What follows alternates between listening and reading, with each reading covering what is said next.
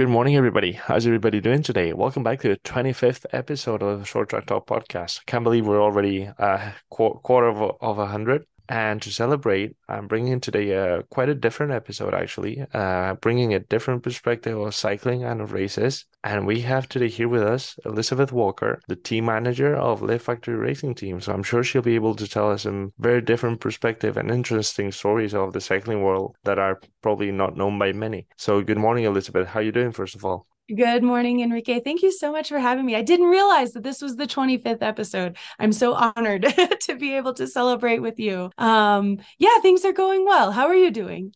I'm doing well. Uh, just uh, enjoying so far and uh, living life pretty much, studying uh, basics, really, and not much going on. And I wanted to ask you, first of all, I made a little introduction about yourself but I don't exactly know myself what you do. What does a team manager uh, have upon its daily tasks? That's a really great question. Um, I've been managing uh, the sports marketing teams for Liv Cycling, um, our Liv Racing Collective, and Liv Factory Racing teams um, for about three years. I'm entering my fourth season. And um, I would venture to guess that uh, what a team manager does is going to vary from team to team. Um, but just a little idea of what I do is um, everything pretty much start to finish. Um, in organizing the team, and that includes scouting and signing athletes and writing their contracts, um, as well as bringing them on board, making sure that they have the equipment that they need um, from not only our own company, but as well as sponsors. And then I do all of the logistics um, for specifically the World Cup cross country team, um, and I organize our staff as well. Uh, so everything from start to finish uh, throughout the year. Wow, it sounds sounds like light work to me, pretty much yeah, yeah. I, I basically do it half asleep. I can imagine. No, well, I mean, after that answer, I just uh, so many questions come up, and one of the one of the first things I want to want to ask you is a little bit for, of background, if I may. So, first of all, how do you get into cycling? How do you end up being a team manager?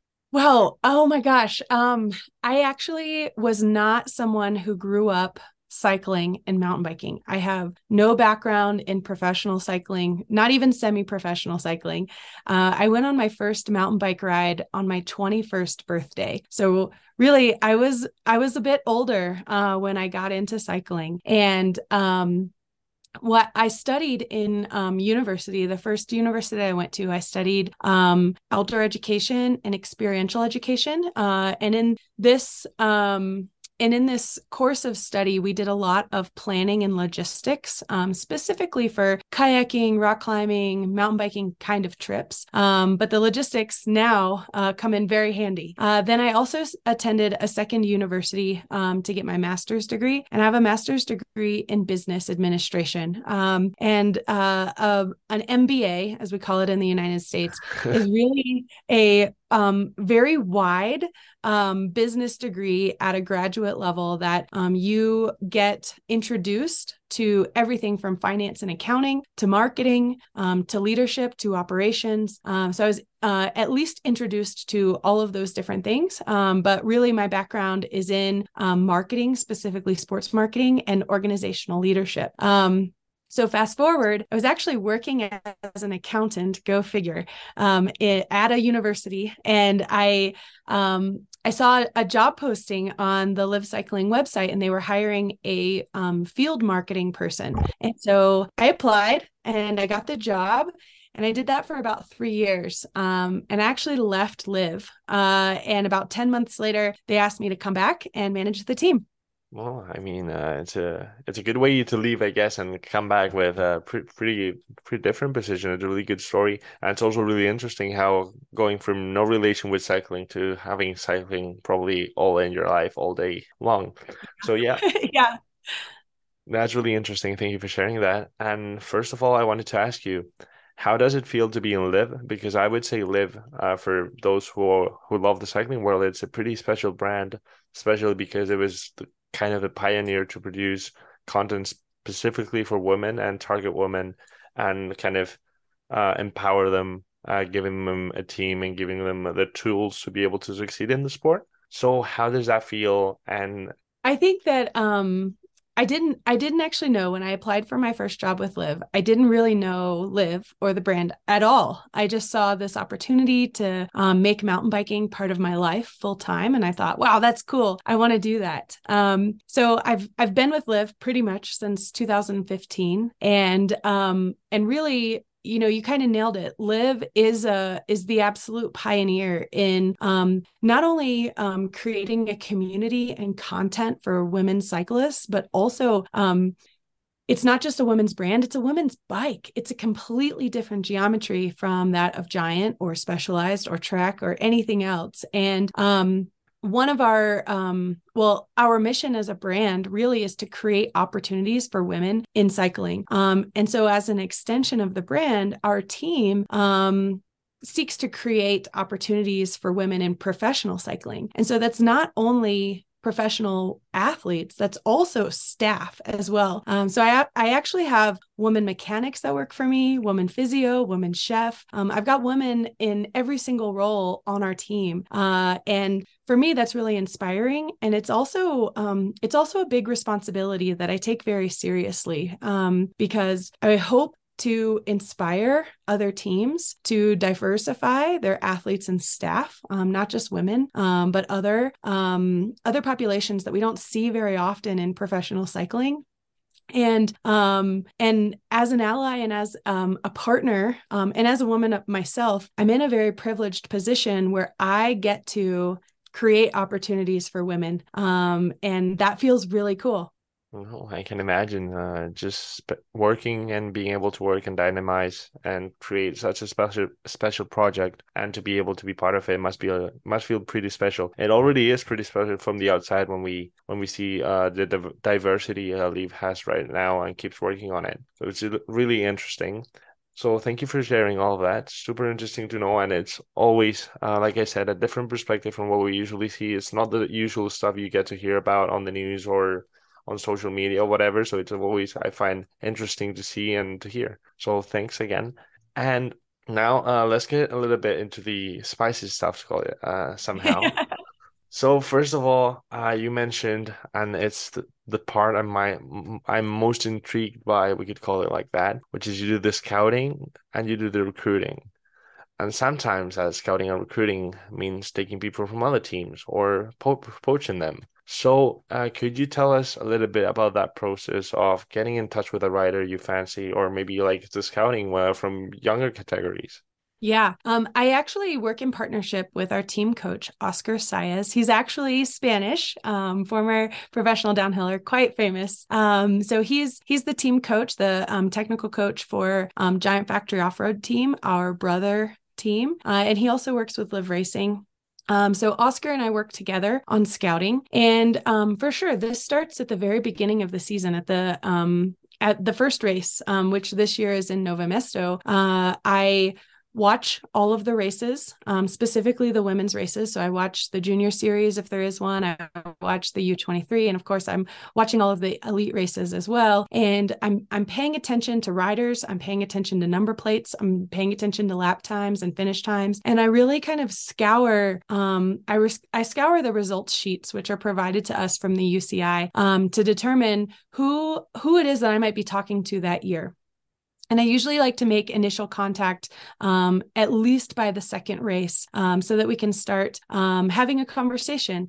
I think that um, I think that results um, and and power and capability is really important. But for me and for our team, it's also really important the personality and and the person on the bicycle. So having these initial conversations gives me a good idea to determine if our program would be a good fit for the rider, um, and if if the rider feels the same way. Um, but I'm also paying attention to what riders um, and staff members, for that matter, are doing on and off the course when they're not racing. Um, I'm just always eyes open, paying attention, looking at behavior. How do riders treat each other from different teams? Are they super happy and giving each other high fives at the end of the race? Um, or are they mean? Or um, do they have, do they race with their elbows out um, in a really aggressive way? Um, you know, there are just some things that uh, I think ultimately um, it doesn't i mean it does matter how fast or how good or how powerful a rider is but if the team structure and the team culture and the team vibe isn't a good fit well it's really going to inhibit the growth of everyone. So i'm not only looking for fast riders but i'm also looking for good people who are going to um, really jive and um, build up the culture of our team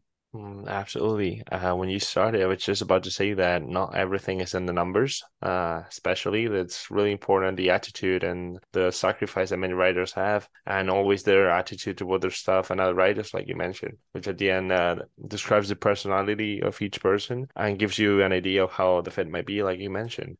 And I'm most intrigued by like what has been the most surreal situation you've kind of encountered? You don't have to like say the name, but like tell us a, li- a little bit the story if you can.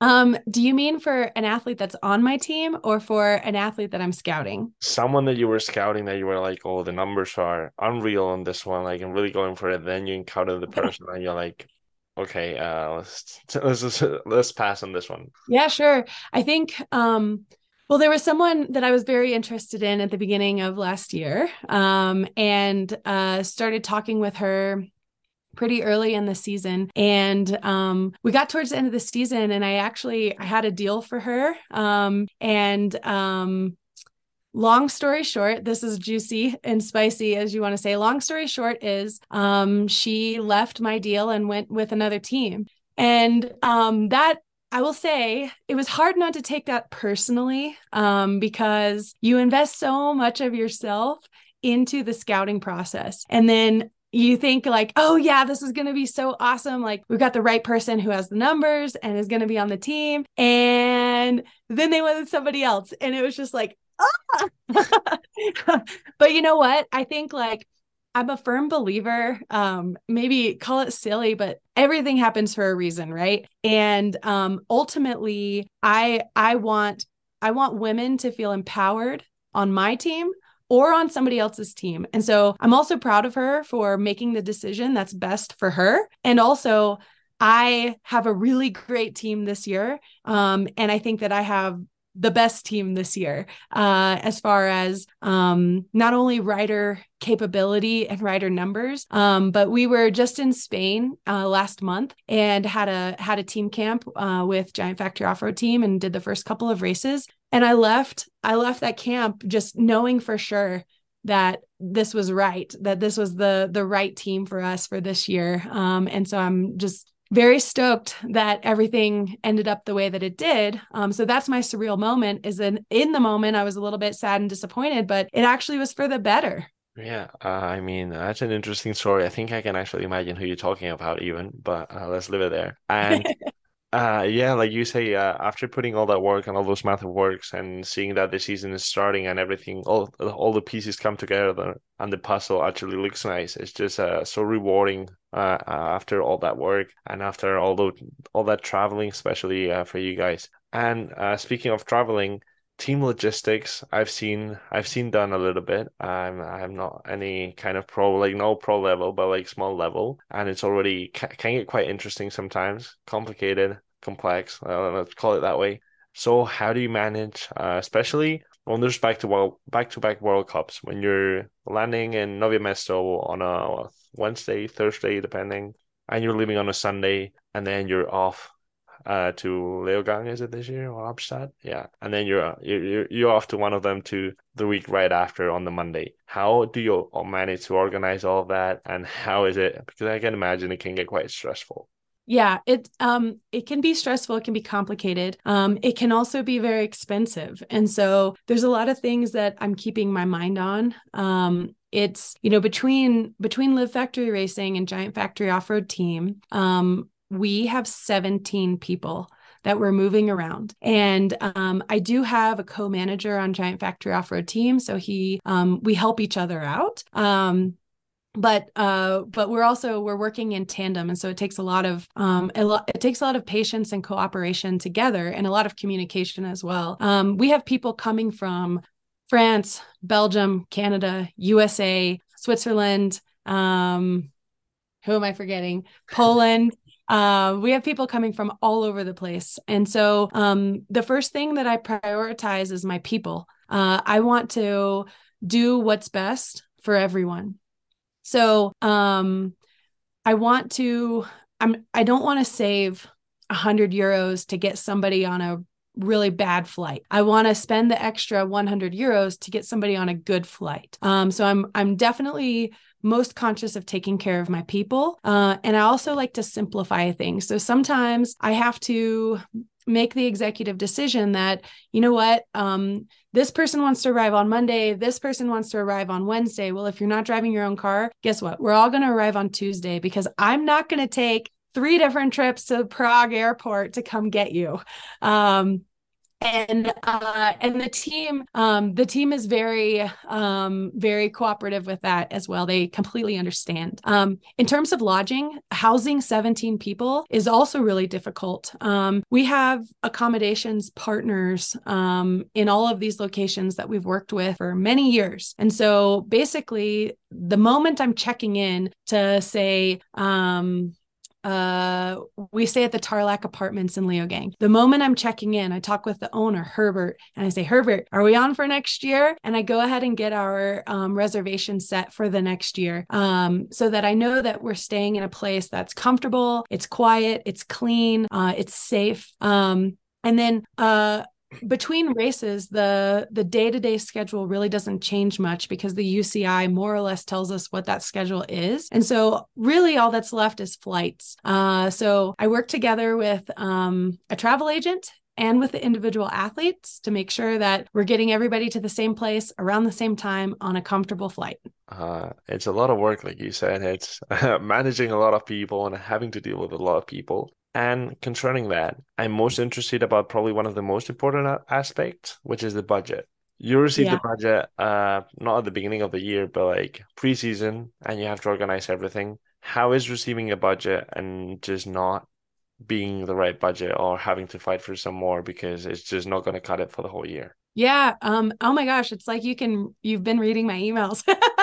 um, yeah, I think that um this year, uh, myself and probably a lot of teams are definitely dealing with some budget cuts um, between last year and this year. The bike industry had a really big boom um, after COVID and it started to slow down a lot. Um, and meanwhile, there's still um, constraints with the supply chain. So, um, definitely between last year and this year, my budget has been cut. Um, definitely, I had to kind of felt like I needed to like beat my chest a little bit and go to bat for the amount of money money that we need. Um, I think that our teams are very lucky in the sense that we are um, we're factory teams. We're owned by Giant Bicycles and Liv Cycling. So I'm not I'm not relying 100% on money from sponsors. I um, am a majority of our budget is paid by our company. So there's there's a little bit of a safety net there. If i get into a situation where i need something really important but it wasn't budgeted for generally speaking it's okay. I don't have a finite amount of money that i need to deal with. Um, but certainly you know i'm a steward for our budget. My colleague is a steward for his budget. And um, we try to spend money as if it were our own. Um, and luckily i i also feel empowered by um, by my manager to um, to do what I need to do. She trusts that I know uh, what the team needs and that I can take care of it. Well, uh, that's amazing. And yes, I was exactly asking because I know uh, the the economy's not working as well as it was uh, last year and the year before.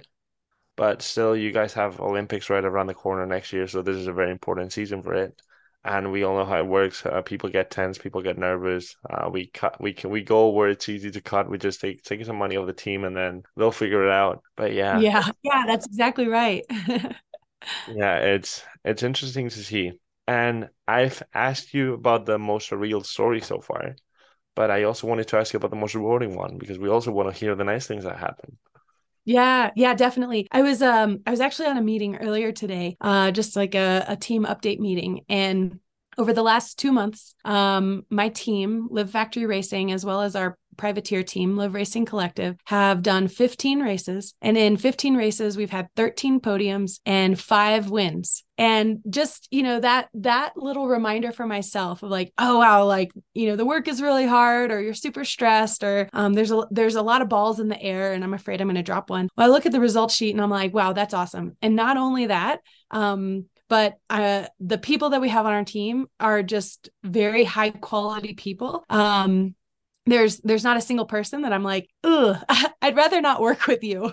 Um, so in that sense, it um it always kind of feel kind of feels rewarding. Um, I will say that uh the very first year that Liv Factory Racing had World Cup cross country athlete um was the year of the Tokyo Olympics. And um it was Linda um, Linda's first season with us. Uh she um, most athletes try to avoid switching on to a new team the year of the Olympics because there's just so many things like the team vibe and the culture, the level of support, the equipment, all of this stuff. You don't want to get used to that in a year of the biggest race in the whole world. Um, uh, so she took a big chance on us um, and she joined the team. And then um, the the the day of the race, it was the middle of the night for me in Colorado. Um, but I woke up and I turned on the race and I was just like, oh my God, she's she's in the top three and they're in a breakaway. Oh my gosh. It was just the most exhilarating moment to be watching the Olympics live and to be like watching an athlete that's on my team riding a bike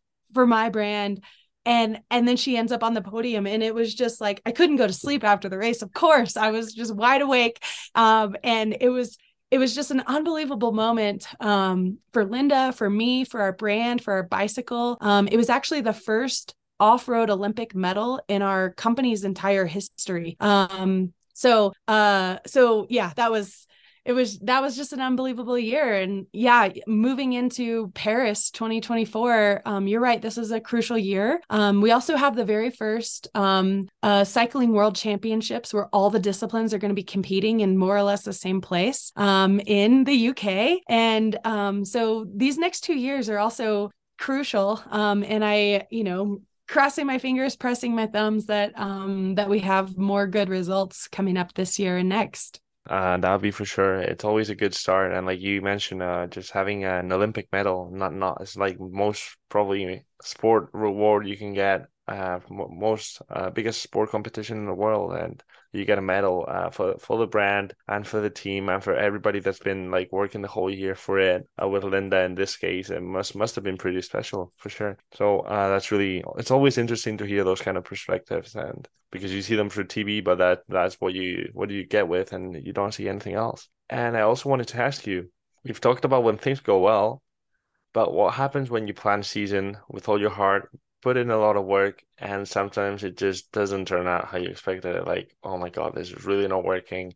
You can already tell at the beginning of the season, you see some hints, and then just September arrives, uh, di Sole, last World Cup, and you're like, this was a mess. Yeah, yeah, totally. You know, very honestly, I haven't had this experience. Um, last year was a really hard year for me professionally. Uh, I started my year off at the Cape Epic um, with two pro teams um, and uh, finished the year. Uh, and between then, I'd been sick. I got COVID. Several of my athletes had COVID um, as well, had injuries, things like that. And so there were quite a few just things that didn't go right last year. Um, but I think that the reason why, the reason why I've been able to so far make it to the end of the season and and been okay with it um, there's not been a disaster is because we put in a lot of work on the front end of setting up our team culture. Um, we don't have fights between people. We don't have people who are upset and don't talk to each other. We don't have people who yell or scream. Um, we don't have people who quit in the middle of the season. Um, we are you know, I, I want to say we're really lucky in that sense, but it, luck has nothing to do with it. It has everything to do with um, starting the season off by setting expectations of transparency and vulnerability um, and doing the best that we can with with the resources that we have and and managing those expectations throughout the year. There's several times throughout the year where i meet with my staff one-on-one um, or in a group where i meet with my athletes one-on-one or in a group. We have the opportunity to share feedback back and forth um, and uh, and we make it to the end of the year we all really like each other and that's the biggest win of all results aside the biggest win is that we make it to the end of the season we all still want to be there um, and then when we get great results that's the cherry on top um, but um, my people are most important to me and taking care of their well-being and i think that shows in our level of professionalism um, throughout well, I think that's really interesting answer. Well, just like pretty much all the answers you've given me so far. And I also wanted to ask you, what's the best part of the job? Oh gosh, there's so many best parts of the job. Um man, that that is probably the hardest question you've asked so far. um because there's just so many to choose from. I think that um I think that the the greatest the greatest compliment or the greatest win that I can receive is showing someone what they're capable of helping guide someone to reach their best potential, whether that's an athlete or a staff member. Um, so I I can tell, or I know they tell me directly um, that that I am making a difference in their lives, and um, for me that's the greatest thanks that i could receive of you know all the hard work of all the results uh, all of those things um, knowing that um, knowing that i've helped someone you know get closer to their goal or reach their potential is the best feeling. Well uh, that's more than enough of an answer and that's more than fair enough. Uh, it's, it's always rewarding especially rewarding to see how you've been able to exploit the best and take the best out of a person because sometimes it happens to many writers right? That they join a team they're really hyped up for and then just the atmosphere or whatever on the team just doesn't cut it for them and they're just kind of a little bit uh not exploited enough and they could be doing much better, but it just doesn't happen. Yeah, um, you're right. Yeah. And I also wanted to kind of know because I'm sure you've had some tough uh, tough conversation with some writers at some point because you've been you've been on the on the job for a few years and you just mentioned like you're just proud that there's no shouting on the team. I know people not talking to each other. So how do you deal with those situations in order to avoid getting to that point where just people you, you can tell there's tension between them and they don't want to do anything anything with each other. Yeah um one of them is being present.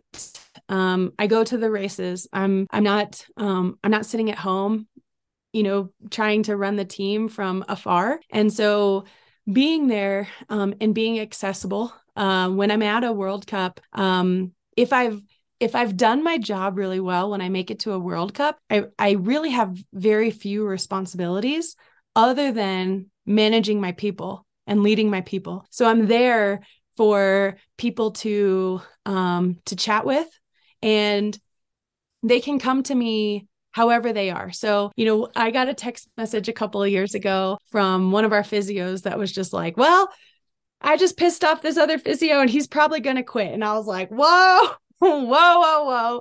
Let's talk about it. And um, we had a conversation, uh, and and he was able to, you know, let me know what's going on, and we figured out a a plan um, to be able to kind of smooth over the situation. And I was also able to meet with the other person uh, just to, you know, make sure everything was all good. And yeah, of course, I didn't want anybody to quit in the middle of the season, um, but really, it's impossible to not have conflict um, but it's it's your reaction or how you approach the conflict that's going to determine the outcome. And so i'm i'm the you know for the most part pretty calm um pretty calm person that anyone on the team can come to and you know they can they can yell at me they can yell about the situation they can you know do whatever they want to do and they know that i'm you know i'm on their side um, I'm on everybody's side and I'm going to help um, figure out the situation uh, with their involvement. And um, yeah, it's um, it's it's a lot of work. That's that's probably the hardest part of my job. Um, is is you know getting 17 people to work well together. Um, and it's also the most rewarding. Yeah, absolutely. Uh, managing 17 people all around the world with constant traveling. Uh, sometimes weekend don't go as expected. Oh my God.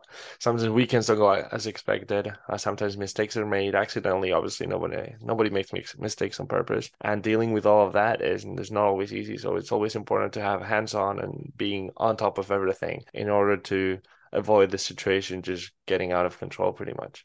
Yeah. Yeah. I've gotten really good at um uh, so my background is in organizational leadership, and I'm really interested in temperament and personality styles. And so on our team, we talk a lot about like Enneagram or Myers Briggs and some of these personality tests. Um, but you know, being present also allows me to um, really get to know who I'm working with on a very molecular level. Um, so that i know i have i have a staff member named kevin and kevin um, he questions everything.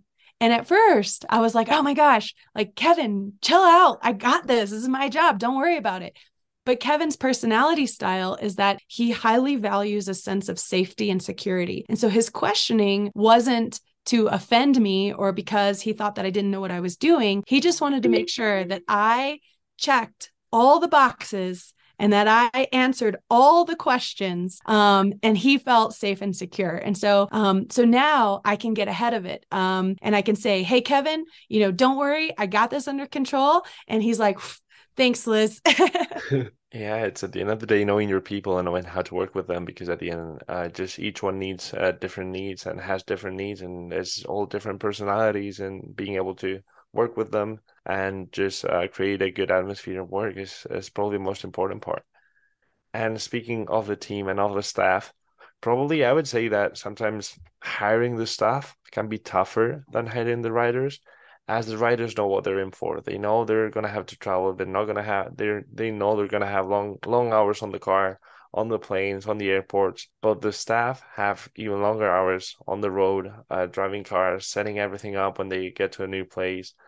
And so, how do you find the right people on the team that are willing to put all that work? Because at the end of the day, it's a lot of hours of work. Sometimes, uh, well, we know. Well, for those that know cycling, know know how it goes in events and in organizing. So, how do you find the right people that are willing to put in that much work and are, are not going to find that a problem, but instead of finding it a problem, they're going to find it rewarding?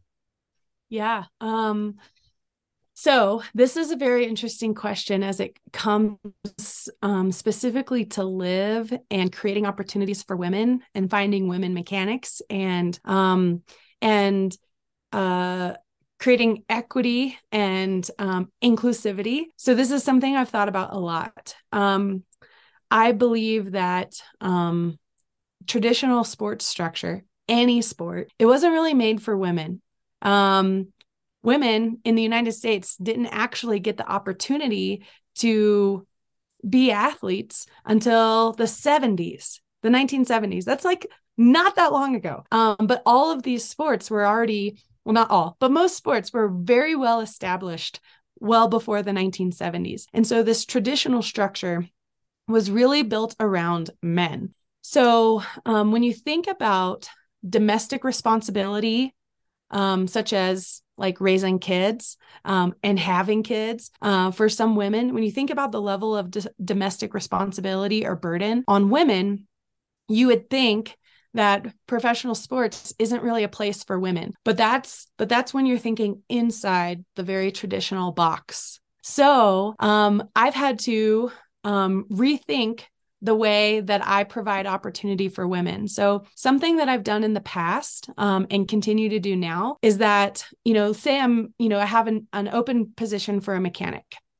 Um, we'll use uh we'll use one of my mechanics. Her her name is Paige. Uh, we'll use her as an example. So a few years ago, she came across my radar as a great mechanic, highly qualified, um, capable of being um, a World Cup enduro um, UCI gravel, any kind of top level racing, she's capable. So I I always meet with the person on Zoom or in person um, to to give them the good stuff and the not so good stuff about what it's like to be on a professional team. Um, and then for Paige, what I did was I hired her as um, a day rate mechanic for the first year. I said, hey, here is a list of um, races where I could use your help, or I will pay you to come shadow you come to them and you can try it out. We'll meet and we'll see how things are going. And then you know we'll we'll just have a conversation about it. So with paige I brought her on and she worked with one of our um, male athletes uh, for Nove Mesto and Albstadt a couple of years ago. And after that trip, I said, you know, hey, what'd you think? Was did I explain it to you accurately? You know, what was the good? What was the bad? Do you want to keep doing this? And ultimately, she said, yeah, this is really cool. I'd like to, you know, give it a try. So I gave her a couple of more race opportunities that year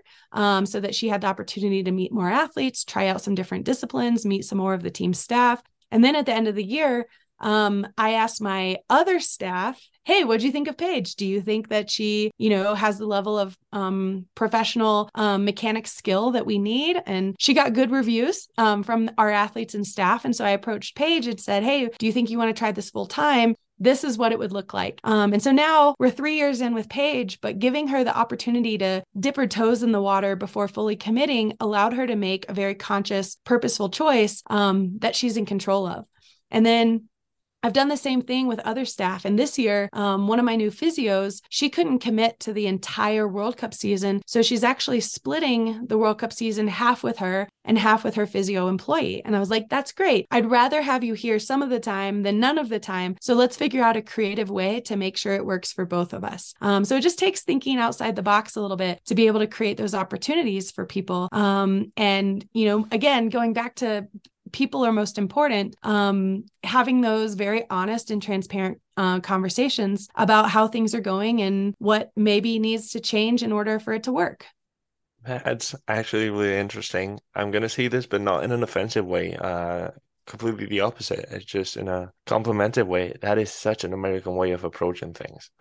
Of always sure, sure, like, totally because like you would think that you and a European team is some, somebody European, you would present the contract. If the contract doesn't work, they say like, no, I can only do half of it. They'd be like, okay, we'll look for someone else, right? But then in your case, it's just completely different. It's really interesting to see the approach of uh, providing jobs, but not only in the cycling industry, can be really, it can be taken on to any any kind of jobs. Really, it's it's super interesting to hear how you give them a try uh, you let them see if they're going to enjoy it or not because sometimes you might have the availability and you might have the will to work but it's just not your thing right?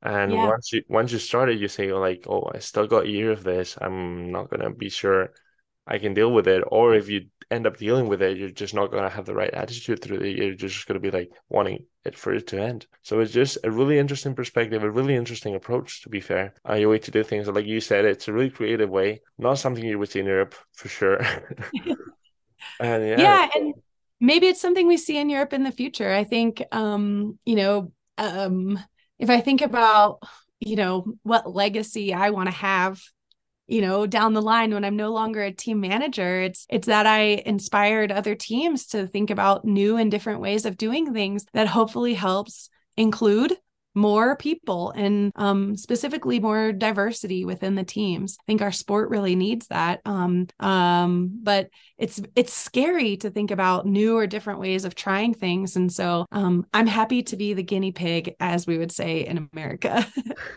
Yeah, uh, it's kind of the lab, lab rat, uh, just testing everything out, see how it goes. Sometimes it works, sometimes it doesn't really. But it's like I said, it's really interesting approach of just kind of slowly driving people into the sport and uh, looking for people. And especially in your case, you're looking for women in a world that's mostly man man made, right? So it's even uh, kind of uh, more complicated. Okay, so uh, starting to come to an end. I don't want to make this too long, and you got other places to be. A very busy woman. I wanted to ask you what are the goals for this season of the team? So, um, there there are a couple of goals. Um, in the background, behind the scenes, um, Liv Factory Racing grew from one athlete to three athletes. So we have two elite and one U23. Um, and we also have a new van with pit infrastructure. So we've got a massive investment in talent and infrastructure on our team. Um, so one is like check that goal was realized um but you know as as things grow that's it that's a huge growth. Um there will be some kinks to work out and so uh, a goal on on the background is to dial it in and make sure that you know we have our people and our processes in place. We're supporting exactly where we need to but we're not wasting our time effort or money in in places that don't really move the needle. Um on the front end, I'm really excited about the athletes that we have. Um, on uh,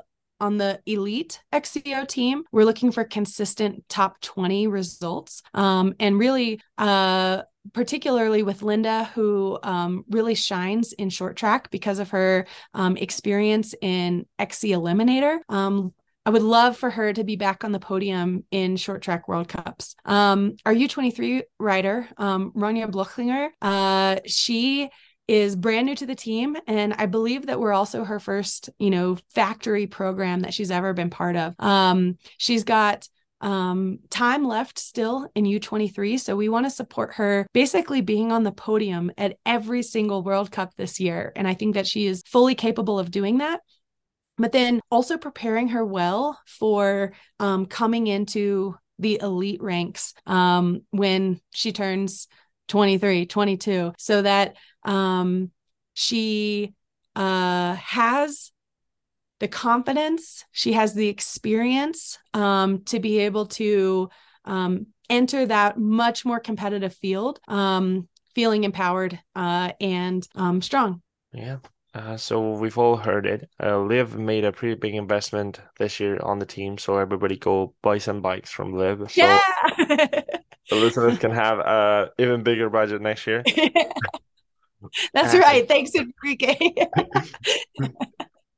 And uh, last question of the podcast. I always do this. I've I could literally go oh, on another hour, but you got stuff to do. I got stuff to do as well. And if we make this too long, people won't listen to it. So uh, I've also got got some stuff to take care of. So I wanted to ask you if you could give me a song to put at the end of the podcast. It can be anything you want. Uh, yeah, any kind of gender. I've had all all sorts so far. Oh my gosh. Okay. So little known fact about me is that I don't listen to music very often. Um, I have been known to um, I have been known to drive in the van for 12 hours in radio silence. Savage. I know. so... I know. People would tell me like you're a crazy person. but um I uh I'm going to say some very American Dolly Parton. Okay. And um, she has a great song, like gets me through the hard days. It's called Nine to Five. Nine to Five. Okay. So we'll leave everybody with Nine to Five from Dolly Parton. Uh, thank you so much, Elizabeth, for sharing all those interesting stories and details that we don't usually get to hear about. And we wish uh, the Liv cycling team and we wish you a very good season. Thank you so much, Enrique. It's been an honor. I've really enjoyed talking with you and um, hope to see some fans out on the side of the race course this year.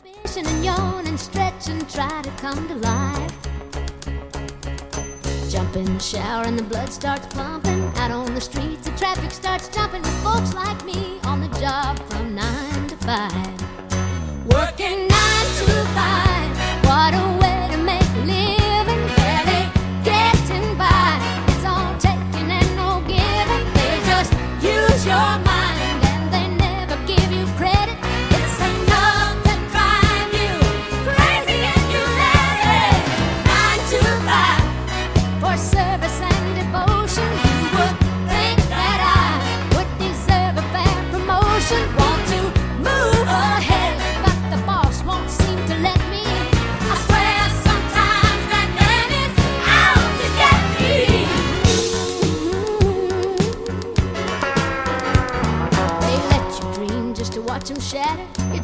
Step on the boss man's ladder, but you got dreams he'll never take away. In the same boat with a lot of your friends, waiting for the day your ship will come in and the tide's gonna turn and it's all